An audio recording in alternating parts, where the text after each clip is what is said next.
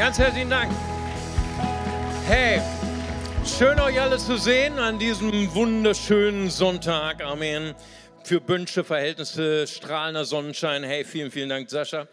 Und äh, ja, und es ist mir eine ganz große Freude, heute die erste unserer Predigtreihen einzuleiten.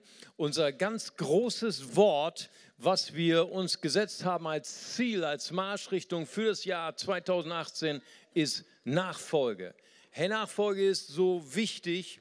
Und äh, ich war jetzt, letztes Jahr war ich auf einer Bildungsreise in Kalifornien und äh, da habe ich verschiedene Gemeinden besucht und dann bin ich so kurz vor meinem Flug in mein letztes Hotel musste ich finden und weißt du, ich habe so als richtiger Deutscher, habe ich meinen, meinen deutschen Navi, ne, den habe ich nochmal aufgerüstet mit einer äh, Speicherkarte, ne, äh, amerikanische Karten reingeladen und so weiter. Und dann bin ich durch Amerika gefahren mit meinem deutschen Navi. Weißt du, meine, meine deutsche Navigator, die ist so freundlich zu mir, ne, die spricht Deutsch mit mir und vor allen Dingen ist immer freundlich. Ne, bitte wenden, bitte wenden und noch einmal. Und hat mich noch nie irgendwie ausgeschimpft. Und die hatte ich die ganze Zeit da dabei in Amerika aber die Adresse von meinem letzten Hotel, die wusste sie nicht. Sie wusste die Straße, aber nicht die Nummer, okay? Und dann habe ich gedacht, ach, ist egal, wie in Deutschland. Ne? Hauptsache die Straße, die Nummer wirst du schon finden aber Amerika ist so völlig anders als Deutschland, weißt du? Da gibt es auch nicht normale Straßen, gibt es auch kein normal äh, Cola, ja? Da gibt es Mega-Cola, nicht wahr? Oder Mega-Burger. Ich meine, du weißt, was ich meine. Aber es war toll bei der Hitze, ne? Mega-Cola mit Mega-Eis und so weiter. Auf jeden Fall gibt es da auch Mega-Straßen. Da gibt es nicht nur eine Straße, sondern drei nebeneinander und drei übereinander und so weiter. Und da ist nichts mit Hausnummer suchen, okay? Okay? Also bin ich hier noch eine Ehrenrunde, noch eine Ehrenrunde mit meinem deutschen Navigator.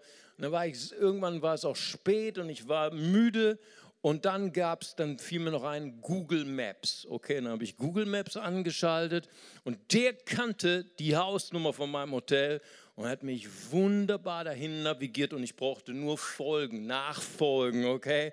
Und dann saß ich abends in meinem Hotel die Füße hochlegen können. Ich war kurz dazu versucht, Google Maps zu küssen. Ich war aus lauter Dankbarkeit. Also Nachfolge ist ein ganz wichtiges Thema und das wird uns beschäftigen im kommenden Jahr. Wie mache ich das eigentlich? Wie kann ich eigentlich Jesus folgen in meinem Alltag? Wie kann ich durchnavigieren durch meine Ehekrise, die ich gerade jetzt durchmache? Ich hatte jetzt äh, vor, vor einigen wenigen Tagen ich ein Ehepaar getroffen und sie haben zu mir gesagt, hey Mario, wir, wir haben schon mit dir gesprochen und wir hatten schon einen Rechtsanwalt schon gebucht und unsere Scheidung war so gut wie zementiert aber deine Gebete und, und einfach das, was hier in der Church läuft, was hier an, an Predigten läuft, das hat uns nochmal so viel Mut gegeben. Wir haben dem Rechtsanwalt abgesagt und wir haben wieder eine neue Perspektive. Hey, wie cool ist das denn, wenn Menschenleben einfach inspiriert werden und durchnavigiert werden können, weil wir Jesus folgen. Vielleicht machst du gerade eine schwierige Zeit in deinem Beruf durch, in deiner Schule, in deiner Uni oder versuchst wieder Kontakt aufzubauen zu deinen Kindern. Und das ist Nachfolge einfach. Wie mache ich das im Alltag? Wie folge ich Jesus nach? Wie mache ich das eigentlich mit Vergebung, mit, mit Beten? Und das ist auch gleich unser erstes Thema. Wir werden vier Schwerpunkte haben äh, in diesem Jahr. Wir werden Matthäus, vier Predigtreihen haben über Matthäus. Und wir wollen Nachfolge äh, vertiefen mit drei Schwerpunkten. Erstens, Gott ist groß, damit fangen wir heute an. Und dann Charakter gewinnt. Charakter entscheidet alles in deinen Beziehungen, auf deinem Arbeitsplatz, in deiner Familie.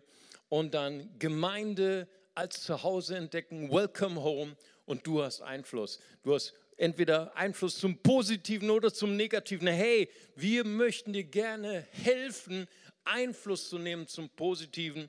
Denn egal, ob du ein Leiter bist in, der, in deinem Beruf oder vielleicht in der Kirche oder nicht, du hast auf jeden Fall Einfluss und du kannst einen guten Einfluss nehmen durch Jesus.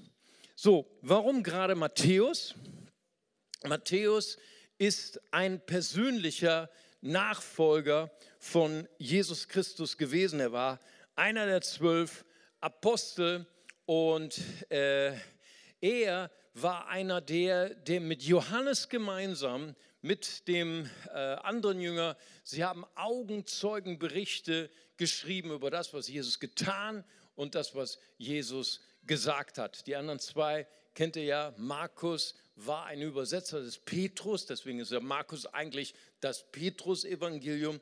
Und Lukas war ein Reisegefährte von Paulus und hat viele Augenzeugen äh, interviewt und das geschrieben. Und so haben wir vier Augenzeugenberichte, die im historischen Style der damaligen griechischen Historienberichte von Jesus Christus. Keine Märchenberichte, sondern Augenzeugen, historische Berichte von ah, Jesus. Und Matthäus, er ist einer der Jünger.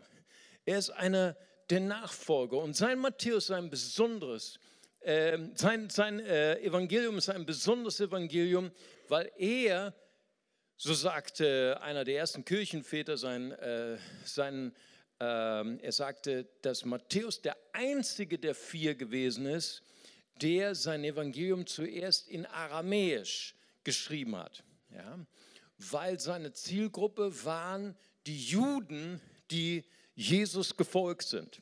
Nun muss ich hier ein bisschen historischen Hintergrund nochmal aufklären. Viele unserer Bibelstudenten wissen das ja schon. Aber die erste Kirche, die erste Gemeinde bestand ja aus zwei Familien. Nun, die erste wisst ihr schon, Jesus war Jude, seine Jünger waren alle Juden und die erste Gemeinde bestand praktisch nur aus Juden. Das war die erste Familie. Menschen, die trotzdem Juden blieben in ihrer Identität, die die Gebote von Mose weiter befolgten, aber die sagten, Jesus ist unser Retter.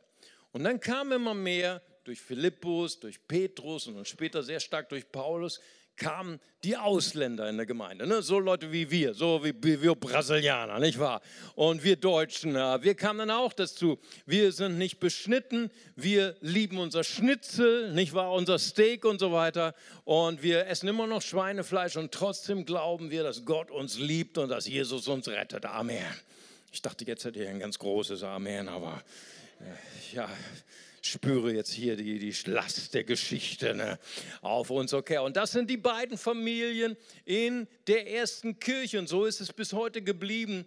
Die Juden, die Jesus nachfolgen und die Internationalen, die das erste Mal Christen genannt wurden in der internationalen Stadt in Antiochia. Und Matthäus hat den Auftrag, und deswegen hat er sein Evangelium auch in Aramäisch zuerst geschrieben und hinterher ist ins Griechische übersetzt, an die Juden, die entweder in, in, Palästina oder in der Diaspora, also um das Mittelmeer herum lebten.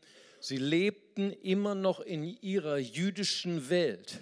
Sie gingen samstags immer noch in die Synagoge. Und für sie war es eine unglaubliche Herausforderung, Nachfolger Jesus zu sein. Sie sagten, Jesus, er ist unser König. Das ist eines der Hauptthemen des Matthäus-Evangeliums. Jesus ist der König der Juden und sein Königreich ist ein Königreich des Himmels. Es ist unsichtbar. Und dann sagten alle die Juden, die Jesus nicht nachfolgten, sie forderten dann die Nachfolger Jesu heraus und sagen, hey, wenn euer Jesus der König der Juden ist, wenn er der Messias ist, der versprochene Retter ist, Warum hat er denn keine politische Veränderung gebracht? Warum hat er uns nicht befreit von dem Reich der Römer, von der Unterdrückung der Römer und Griechen? Ja? Und das müssen wir nochmal verstehen, weil eben in diesen letzten Jahrhunderten vor Jesu Geburt ist ein, eine Erwartung entstanden, wo der Messias erwartet wurde als so eine Art Superman oder Batman oder Spider-Man-Gestalt. Ja? Vielleicht, äh, ich, ich weiß, ich bringe heute wieder zu viel Geschichte. Ich will das alles am Dienstag am Feedback bekommen. Auch wieder viel zu viel Geschichte, aber ich quäle euch noch ein bisschen, weil wenn ich schon das Mic habe, dann, dann will ich auch ein bisschen Geschichte reinbringen. Sorry. Nur noch mal zu, zu, äh, zur Einleitung. Die Bibel besteht ja aus 66 Büchern. Wir haben 39 im Alten Testament und 27 im Neuen Testament. Das jüngste Buch im Alten Testament ist der Prophet Malachi, 4. bis 5. Jahrhundert vor Christi, Geburt. Und dann fängt das Evangelium an, mit den Paulusbriefen, Briefen, mit den, mit den Evangelien. Und in dieser Zeit, 400 vor Christus bis ungefähr 50er, 60er Jahre, das nennen wir die intertestamentarische Zeit oder die Intermediärzeit, die Zeit des Schweigens. Gott hat nicht mehr gesprochen zu seinem Volk Israel durch die inspirierten Schriften. Okay, die Zeit des Schweigens nennen wir diese Phase. Trotzdem haben wir in dieser Intermediärzeit eine Fülle von Büchern. Nun, ich weiß nicht, ob du aus, einer katholischen, aus einem katholischen Hintergrund kommst oder vielleicht hast du heute sogar eine katholische Bibel. Hier brauchst du dich nicht zu melden, keine Angst. Äh, oder du hast noch von deiner Oma zu Hause eine katholische Bibel und hast schon mal reingeschaut und hast gedacht, wow, Katholiken haben mehr. Ne? Das ist nämlich so, die haben in der Bibel mehr als 66 Bücher. Die haben nämlich noch die ganzen Apokryphen des Alten Testaments. Vielleicht habt ihr das mal bemerkt. Ja? Das heißt also, die Katholiken haben keine falsche Bibel. Steht genau das Gleiche drin wie bei den Protestanten auch. Die haben einfach nur mehr. Okay? Und die haben die ganzen Apokryphen wie erstes, zweites Buch, Makkabäer, äh, Tobit, Jesus Sirach und alle möglichen abgefahrenen Bücher. Ich weiß nicht, ob du Star Trek liebst oder Star Wars, dann wirst du auch die Apokryphen lieben, weil das sind so richtige Science-Fiction-Geschichten. Wow, hey, da geschehen tolle Sachen, tolle Star Wars im geistlichen Bereich. Und da wird ein Bild geprägt von einem Retter, der mehr Superman ähnelt, mehr Batman ähnelt, als den Erlöser, den die Juden jetzt nachfolgen, Jesus Christus. Er, hat, ne, er kam nämlich nicht mit Superkräften, wo die ganze römische Armee in die Knie ging und auf einmal ein ganz neues politisches System da war. Sie waren immer noch in einem System der Unterdrückung. Jesus hatte politisch keine Veränderung gebracht. Er hat ein unsichtbares Reich, ein Königreich der Himmel gebracht, was die Herzen veränderte, aber nicht unbedingt die Umstände veränderte. Ja? Und das ist genau relevant zu dem, in dem wir oft leben. Ich kann mich erinnern, als ich so in eurem Alter war, da bin ich äh, mit, mit 17, 18 erstes Mal nach Israel und da habe ich, um das Ticket zu verdienen, habe ich als junger Abiturient in der Metzgerei gearbeitet. Ja? Und da waren so richtig harte Kollegen. Und ich habe natürlich versucht, denen alle von Jesus zu erzählen und sage, hey, Jesus ist der Weg und ihr seid alle verloren und so weiter. Ne? Und dann haben sie gesagt, hey, wenn dein Jesus lebt, dann kannst du ja mal beten, dass morgen der Fleischtransport um 4 Uhr pünktlich da ist. Dieser Mensch, der kommt immer zwei Stunden zu spät, okay? Ich sage, kein Problem, ey. Hey, Jesus, Fleischtransport, was ist, was Jesus nicht tun kann, okay? Also habe ich in meiner Naivität dafür gebetet, nicht wahr? Meine Frau würde heute sagen, Schatz, dafür betet man nicht, nicht wahr? Aber ich habe dafür gebetet und schau mal an, der kam pünktlich um vier. Wow, ich war wie ausgeflippt. Ich habe gedacht, alle meine harten Kollegen von der, von der Fleischerei, die würden jetzt zu Jesus Christus kommen, die würden direkt in den Gottesdienst kommen. Weißt du, was sie zu mir gesagt haben? So, und jetzt kannst du jeden Morgen dafür beten, nicht wahr? Und dann kam man am nächsten Morgen dann nicht mehr pünktlich und haben, siehst du, dein Gott gibt's doch nicht. Ne, dein Jesus kann doch nicht alle. Und das sind so die Herausforderungen, in denen wir leben, oder?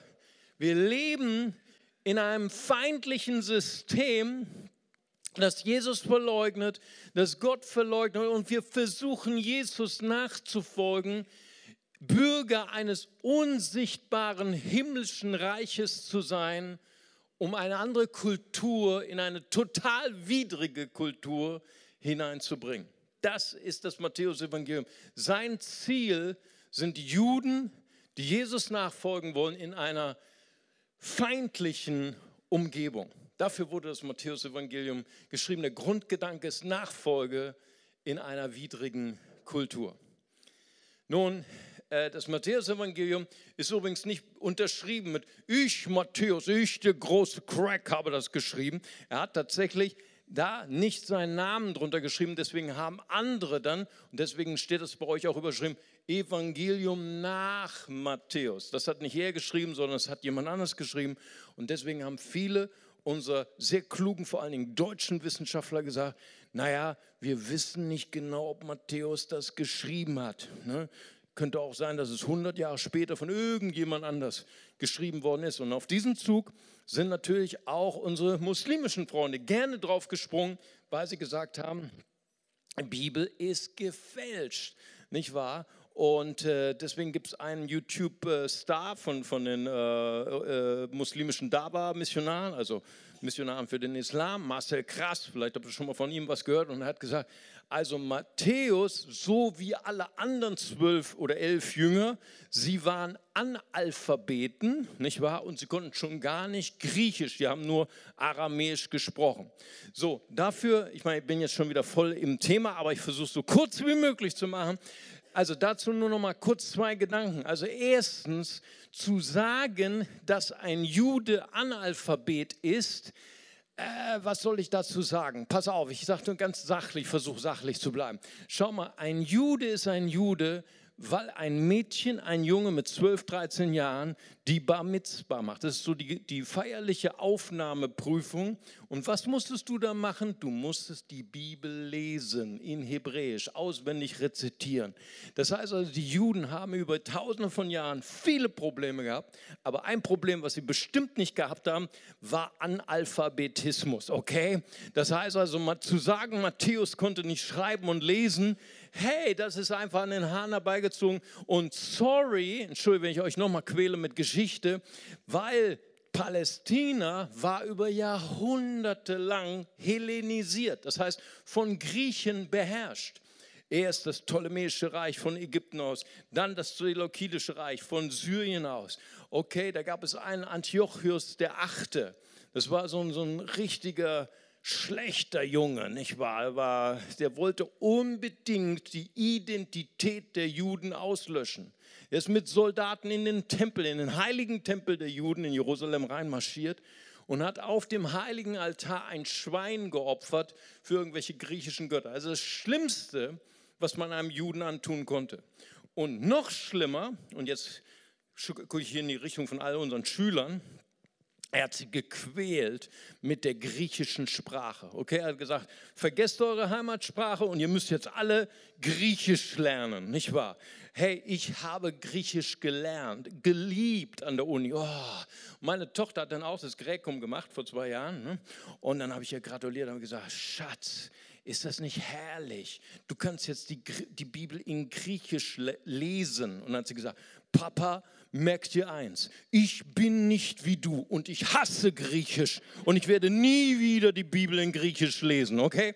Schau mal, aber das hat sie nur gemacht wegen mir, okay? Aber damals die Juden, die wurden gezwungen, Griechisch zu lernen. Das war die Kultur damals und deswegen war es ganz normal, dass viele Juden auch Griechisch und Hebräisch äh, äh, gesprochen haben. Und Matthäus war ja ein Protagonist der Feinde. Er, war, er hatte Rechte gekauft beim römischen Staat, Zoll einzutreiben. Das war seine Einkommensquelle. Hey, und als Zollbeamter, das ist in Deutschland nicht anders, da musst du auch lesen und schreiben können. Okay? Also Matthäus war bestimmt kein Analphabet und er hat die griechische Sprache voll beherrscht. Und wir haben Papias von Hierapolis, er war ein Jünger von Johannes, hat gesagt, er hat bezeugt, dass Matthäus, und zwar dieser Matthäus, das Evangelium geschrieben hat. Das Evangelium des Matthäus ist an erster Stelle. Ist kein Zufall. In der ersten Kirche war das Evangelium des Matthäus ein Kunstwerk. Es war einzigartig in seiner Sprache, in seinem Inhalt, in seinem Aufbau.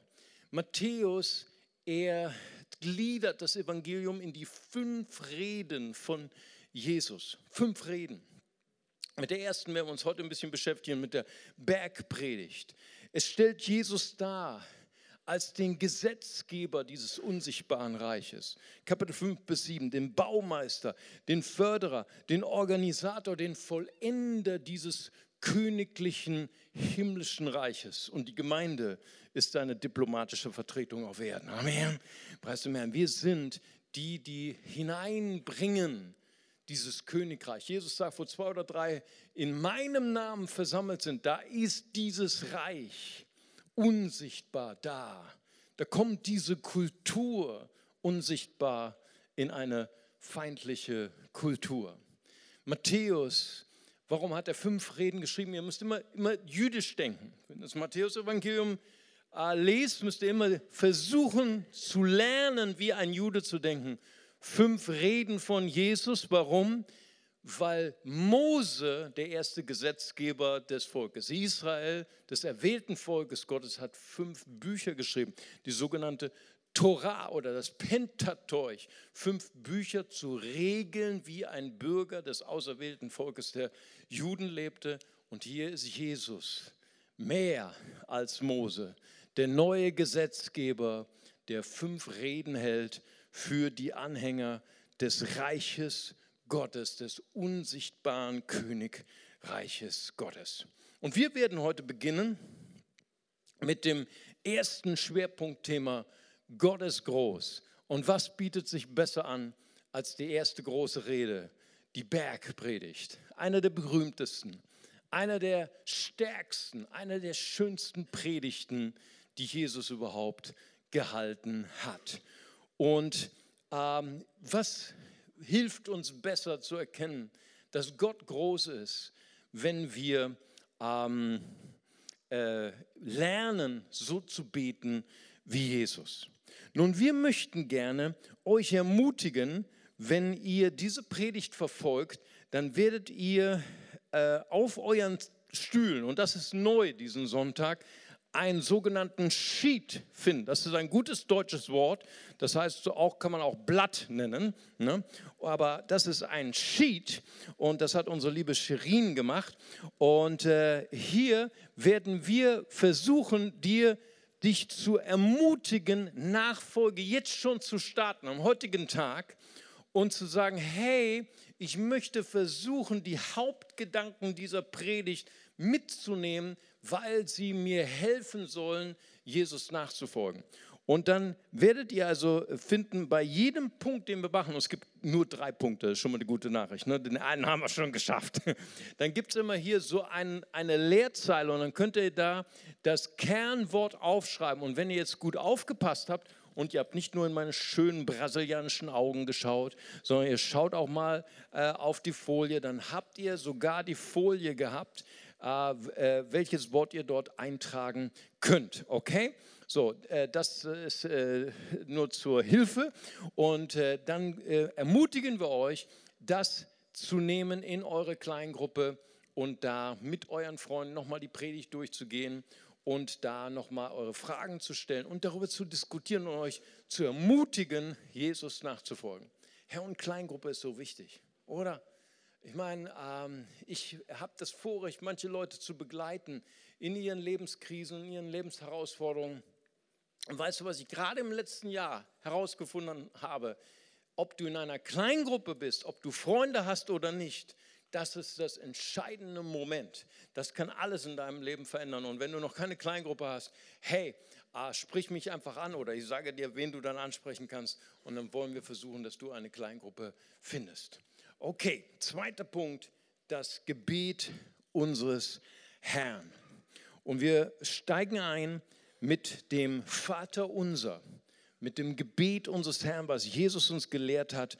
Und wir konzentrieren uns heute nur auf den ersten Vers des Vaters unsers, ähm, Matthäus 6, Vers 9. Und da sagt Jesus, betet ihr nun so, unser Vater, der du bist in den Himmeln, geheiligt werde dein Name. Und ich möchte es mal so interpretieren. Wir haben ja damals keine Mikrofone gehabt, aber ich will es mal so äh, anders betonen. Betet ihr nun so, also so, so fett geschrieben, so unterstrichen. Das heißt also, Jesus hat ihnen empfohlen, anders zu beten. Anders zu beten. Nun, sie waren ja nicht ungebildet. Sie waren auch nicht irgendwie neu im Glauben. Sie haben schon immer gebetet. Sie haben sogar gewusst, wie man beten soll. Zum Beispiel in Lukas 11, Vers 1 kommt einer der Jünger und sagt zu ihm, ähm, Herr, lehre uns beten, wie auch Johannes seine Jünger lehrte. Das heißt, sie wussten schon, wie man betet. Einige von den Jüngern von Jesu waren Nachfolger von Johannes dem Täufer gewesen und er hatte ihnen schon beigebracht, wie man betet. Nun, wenn du schon etwas kannst und du willst deine Lebensweise ändern, dann gibt es nur zwei Gründe. Entweder du hast ein Problem, du hast einen Schmerz in deinem Leben, denn Menschen lernen meistens nur durch Schmerz, oder? Wie ist das bei euch Schülern? Hm? Okay. Oder du lernst jemanden kennen, der ein attraktiveres, der ein besseres Leben hat und sagst, ich will unbedingt von diesen Menschen lernen. Und Jesus, er war absolut attraktiv für die Jünger, sonst wären sie ihm nicht nachgefolgt. Wo Jesus war, da ging die Post ab. Tote wurden auferweckt. Kranke wurden geheilt. Ey, bei Jesus lief. Okay? Und sie haben gesagt, hey, was ist die Power? Was ist die Kraft? Und sie spürten, es hat etwas mit seinem Gebet zu tun. Und Jesus sagte, ihr nun, betet so, betet so. Und er, das Erste, was er sagt, Vater unser, der du bist in den Himmeln. Er lehrt sie ein Gebet, was, wo der Fokus ist auf die Größe, auf die Schönheit, auf die hervorragende Größe Gottes. Ein Gebet, das nicht bei uns bleibt, das nicht in unserem Egoismus bleibt, sondern ein Gebet, was sich fokussiert auf den großen, auf den großartigen Gott. Und weißt du, die, die Jünger sagten, wow, gibt es denn auch ein falsches Gebet? Ist das, was wir gebetet haben, mag das sein, dass es falsch war? Ja. Jakobus, er drückt uns das ins Gesicht. Jakobus, wir hatten ihn letztes Jahr in einer kleinen Predigtreihe gehabt. Ihr könnt euch sicher an ihn erinnern. Kein freundlicher, nicht der freundlichste, nicht der höflichste Mensch, aber der ehrlichste. Und hier in Kapitel 4, Vers 3, da gibt er uns die Antwort, ihr bittet und empfangt nichts. Wow. Das ist etwas, was wir kennen. Beten und nichts verändert sich.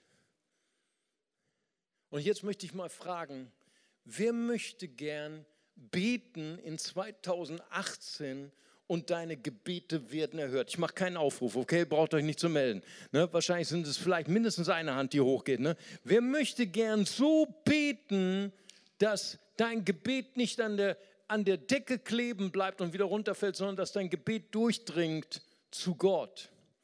Als ich noch etwas jünger war, da habe ich eine kölsche Rockgruppe gehört, die hieß Bab. Die kennen ja die, die, die jüngeren Leute, ihr kennt keinen Bab mehr. Ne? Aber weißt du, was die gesungen haben? Ähm, die haben gesungen, wenn das Bette sich lohne, Dad, was mingst du wohl, was ich dann bette, Dad? Ne? Ich übergebe eine Übersetzung für unsere internationalen. Das heißt auf Deutsch, wenn das Beten sich lohnen würde, was meinst du wohl, was ich dann beten würde? Ne? So, also es hört sich uncool an, ne? deswegen Kölschrock ist besser. Okay, das heißt also, hier ist der Ausdruck von Menschen, die gesagt haben, ich bete nicht mehr, weil meine Gebete machen keinen Unterschied. Und Jakobus, er drückt uns die harte Wahrheit ins Gesicht. Eure Gebete werden nicht erhört, weil ihr übel bittet. Wow. Um es in euren Lüsten zu vergeuden. Das tut weh. Das ist nicht höflich, aber es ist die Wahrheit.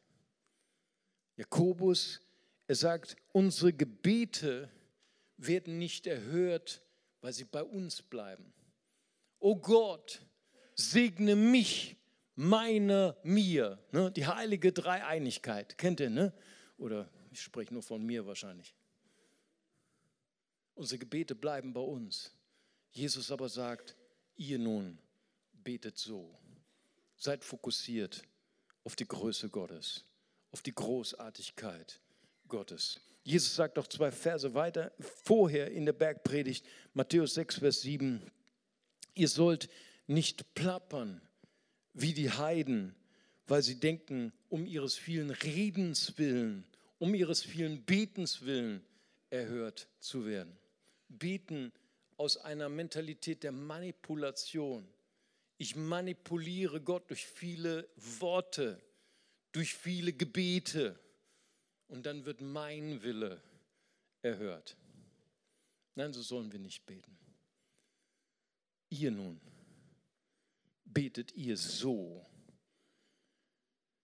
Fritz Rieniker sagt, beten ist ein Leben, das sich verwandelt hat zu einem lebendigen Gespräch mit Gott. Ein Gespräch, eine Zwiesprache, die reicht bis in die Ewigkeit. Gebet ist nicht nur, wo ich Gott manipuliere, wo ich Gott abfrage, alle meine Wünsche zu erfüllen, so, sondern wo ich, mich, wo ich mich einstelle auf ihn, wo ich Sohn werde. Vater unser ist das Gebet eines Sohnes. Das Gebet jemanden, der, sagt, Gott, du bist mein Vater. Ich wünsche, dass dein Name geehrt wird, geheiligt werde dein Name. Und wenn ihr mal das Vaterunser studiert, dann ist das Vaterunser besteht aus sechs Bitten. Und die ersten drei Bitten haben überhaupt nichts mit deinem Ego zu tun. Geheiligt werde dein Name. Dein Reich komme, hat nichts mit meinem Ego zu tun. Dein Wille geschehe. Das heißt also, Jesus lädt ein, wenn ihr betet, dann betet ihr so. Werde ein Sohn, der begeistert ist, der verschmilzt mit dem Willen des Vaters. Und dann kommen drei andere Bitten, die haben mit dir zu tun. Und unser tägliches Brot gib uns heute. Vergib uns unsere Schuld. Und äh, führe uns nicht in Versuchung, sondern erlöse uns von dem Bösen. Das heißt, die Botschaft des Vaterunsers ist, wenn du verschmilzt mit dem Willen des Vaters, wenn du Sohn wirst, dann werden deine Gebete auch erfüllt mit Vollmacht und Kraft. Weißt du, ich war letztens zu, zu äh, Weihnachten, habe ich etwas geschenkt bekommen von meinem Sohn. Und ich habe das schönste Geschenk bekommen, was man sich überhaupt vorstellen kann. Er hat mich zum Kino eingeladen. Hey, ist das nicht cool? Wow. Boah, ich liebe es, wenn meine Kinder Zeit für mich haben. Aber das hat sich so verändert, seitdem sie studieren oder äh, raus sind von zu Hause. Sie haben keine Zeit mehr für mich. Ne? Kommt auch kein Anruf. Ne? Nur so, äh, Papa, ich brauche Geld. Oh, es ist so schön, dass du anrufst. Danke dass du Zeit für mich hast. Ich brauche dein Auto. Oh, dass du an mich gedacht hast. Es ist fantastisch. Und deswegen, als mein Sohn mit mir ins Kino gehen wollte, das war der Hammer. Wow, und da waren Freikarten für Kino, Freikarten für äh, ähm, Popcorn und Getränke, Freigetränk. Und dann sind wir zur Kasse gegangen und dann sagte Papa, was für Popcorn möchtest du? gesalzen, süß oder ohne ungesalzen. Ich sage, oh, entscheide du, ich bin so geflasht. Und er sagte, nein, das ist dein Weihnachtsgeschenk, du kannst entscheiden. Und dann habe ich einfach so aus dem Effekt gesagt, süß. Sag, Papa, das hätte ich auch gesagt, Hammer. Boah, und da waren wir so ein Herz und eine Seele und sind mit, nicht mit unserem Becher, das sind ja heute Eimer. Ne? Eimer. Es ist ja wie so beim Pferd. Ne? Brauchst nur noch einen Kopf reinstecken. Nicht? Und dann haben wir den ganzen Eimer geleert. Das war herrlich. Das war wunderbar. Aber weißt du, er, er hat mir einfach zum Ausdruck gebracht, hey, dein Wille ist mein Wille. Es hat mich so erfreut. Und Jesus sagt zu seinen Jüngern, wenn ihr betet, betet so. Vergesst euren Egoismus. Macht euch eins mit dem Willen mit dem Herzen Gottes, mit seiner Größe. Fokussiert euch auf seine Größe und dann werden eure Gebete gereinigt und vollmächtig für euch selbst. Das ist der erste Kernsatz. Und Gott ist mächtig und trotzdem Vater. Jesus lehrt seine Jünger, betet nun so. Weißt du, jeder Jude, nicht nur die Jünger des Johannes, jeder Jude wusste, wie man betet. Jeder Jünger. Jeder Jude wusste das. Seit Esras Zeiten, seit dem Wiederaufbau des zweiten Tempels 450 vor Christus bis Gamaliel dem Zweiten 60 nach Christus betete jeder gläubige Jude die Shmone Ezra, das 18 Gebet mit 18 Segnungen. Und wenn man das studiert, wenn man die Shmone Ezra studiert, dann merkst du sehr, sehr viele Parallelen zum Vater unser. Siehst, dass Jesus war durch und durch Jude. Er kannte dieses Gebet. Dreimal wird Gott als unser Vater angesprochen im Shmone Esra, im jüdischen 18 Gebet. Vierte Bitte, unser Vater, bitte gib uns Erkenntnis. Fünfte Bitte, unser Vater, führ uns zurück zur Torah, zur Schrift. Sechste Bitte, unser Vater, vergib uns unsere Schuld. Aber die erste Bitte, das erste Gebet ist völlig anders als das Vaterunser. Das ist eine sehr kurze Einleitung, nur zwei Worte. Vaterunser. Weißt du, wie die Einleitung geht vom Shmone Esra, vom jüdischen Gebet? Das geht so. Vielleicht kannst du mitzählen. Gelobt seist du ewiger, Nummer eins. Unser Gott, Nummer zwei. Gott unser Väter, Nummer drei. Gott Abrahams, Gott Isaaks, Gott Jakobs, großer, starker, furchtbarer Gott, der du beglückende Wohltaten erweiserst und Eigner des Alls bist, der du die Frömmigkeit der Väter gedenkst und einen Erlöser bringst ihren Kindeskinder um deinem Namen willen in Liebe. König, Helfer, Retter und Schild, gelobt seist du, ewiger Schild Abrahams. Hast du mitgezählt? Ich habe mitgezählt. 18 Namen in einem Gebet. Wow.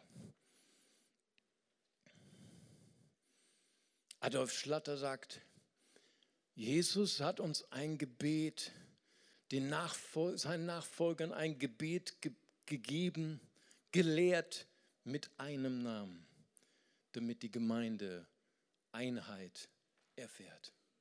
Unser Vater. Jesus, er lehrt uns ein Gebet, damit wir eine Offenbarung bekommen, wer Gott wirklich ist. Das steht nicht Allmächtiger unser. Da steht nicht Allwissender unser, Vater unser. Gott ist dein Vater. Gott ist der, der dich liebt. Immer, immer. Auch wenn wir versagen, auch wenn wir schwach sind, auch wenn wir unsere Brüche haben. Gott bleibt unser Vater. Gott wird uns versorgen in 2018, weil er ist unser Vater. Amen.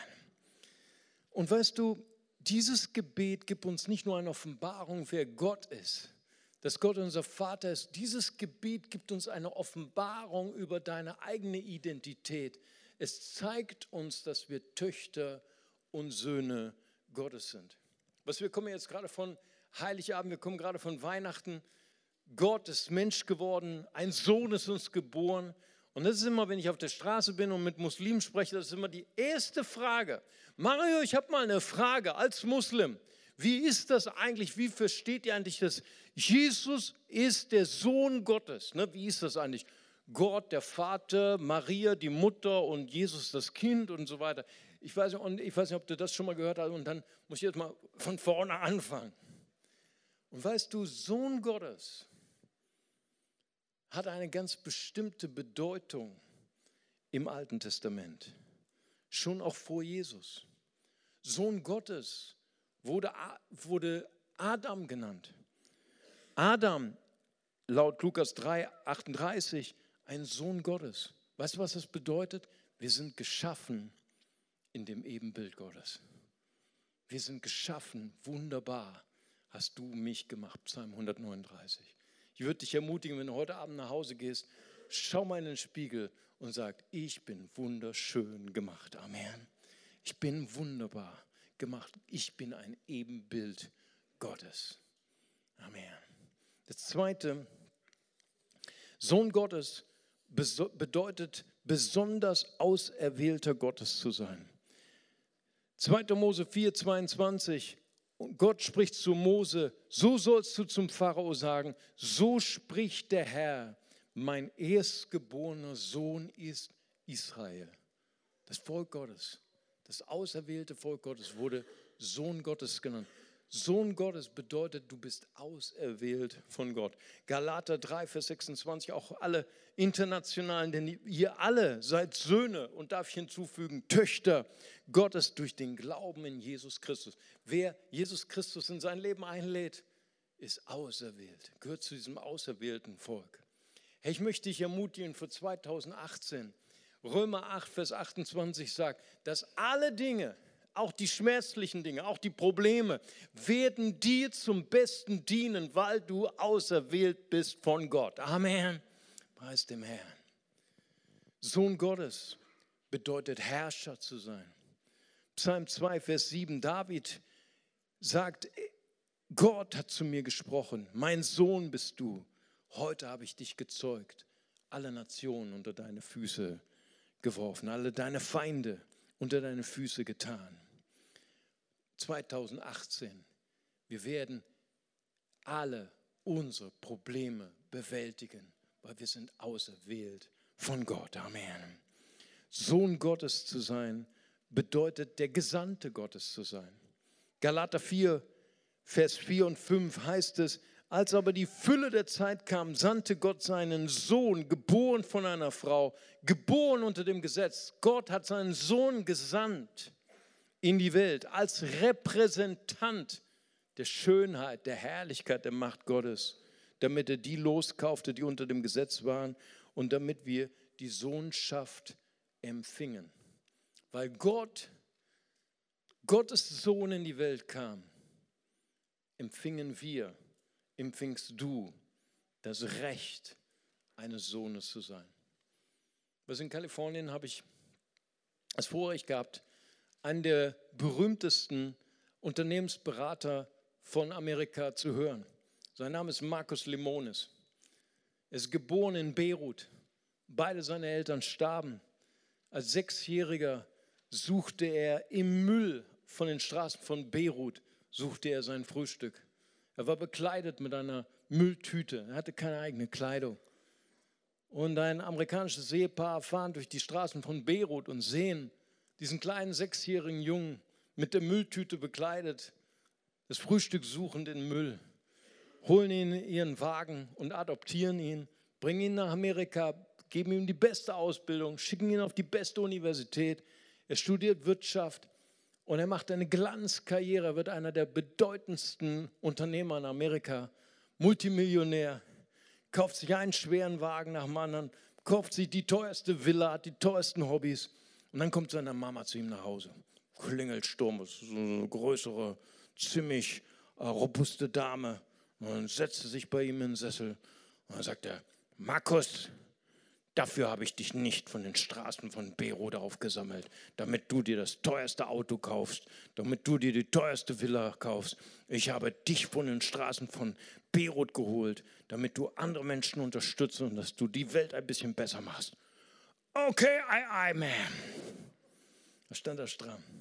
Sein ganzes Leben geändert, sein Unternehmen aufgegeben, hat einen Fernsehkanal gegründet und er geht jetzt zu äh, Unternehmern, die keinen Erfolg haben, die ihr Unternehmen gegen die Wand fahren oder gegen die Wand fahren, dabei sind, ihr Unternehmen an die Wand zu fahren und geht dort bewaffnet mit Kameras rein und unterstützt sie als praktisch Lehrprogramm über das Fernsehen. Und er hat die höchsten Einschaltquoten in ganz Amerika. Und er hat die, Wir die Welt der Wirtschaft ein bisschen besser gemacht. Wir sind von Gott erwählt.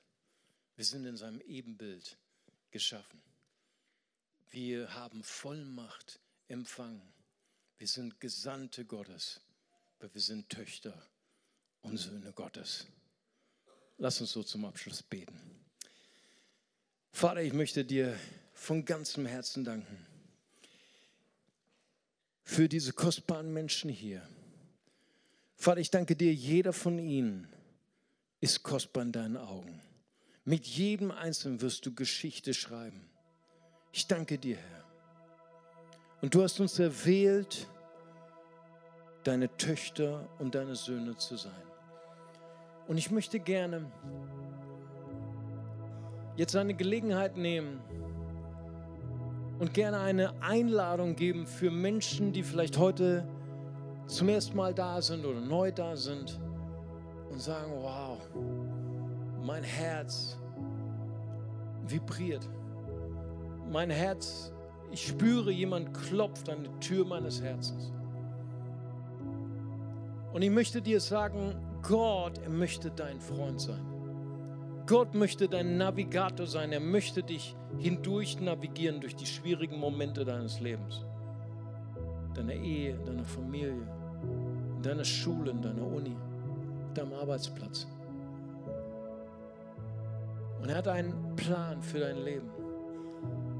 Und soll ich dir was sagen? Nicht nur in diesem kurzen Leben, sondern ein Plan, der bis in die Ewigkeit reicht.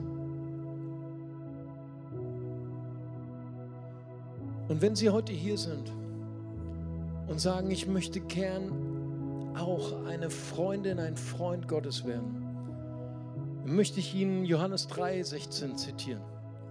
Dort steht, so sehr hat Gott die Welt geliebt, dass er seinen eingeborenen, seinen einzigen Sohn, seinen einzigartigen Sohn sandte. Jeder, der an ihn glaubt, geht nicht verloren, sondern empfängt ewiges Leben. Und wenn Sie sagen, heute ist mein Tag, ich möchte gerne mein Herz öffnen, ich möchte mich gerne entscheiden, ich möchte diesen Retter und Herrn, Jesus Christus, in mein Herz einladen, dass er mir meine Schuld vergibt, dass er mein Herz heilt und dass er mein Leben navigiert durch die Probleme meines Lebens. Dann lade ich Sie ein, einfach ganz kurz Ihre Hand zu heben und ich würde gern für Sie beten und Sie segnen. Ist jemand hier? Dann heben Sie ganz kurz Ihre Hand. Gott segne Sie dort hinten. Ist noch jemand da? Dann heben Sie ganz kurz Ihre Hand. Dankeschön da oben. Ist noch jemand da?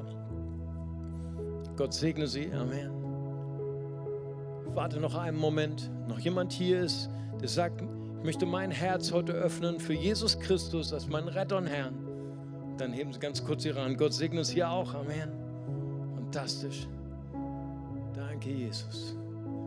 Wunderbar. Dann lasst uns gemeinsam beten mit diesen kostbaren Menschen, die gerade ihre Hand gehoben haben und mit jedem, der jetzt auch dieses Gebet des Glaubens mitbeten möchte, beten wir zusammen als Familie.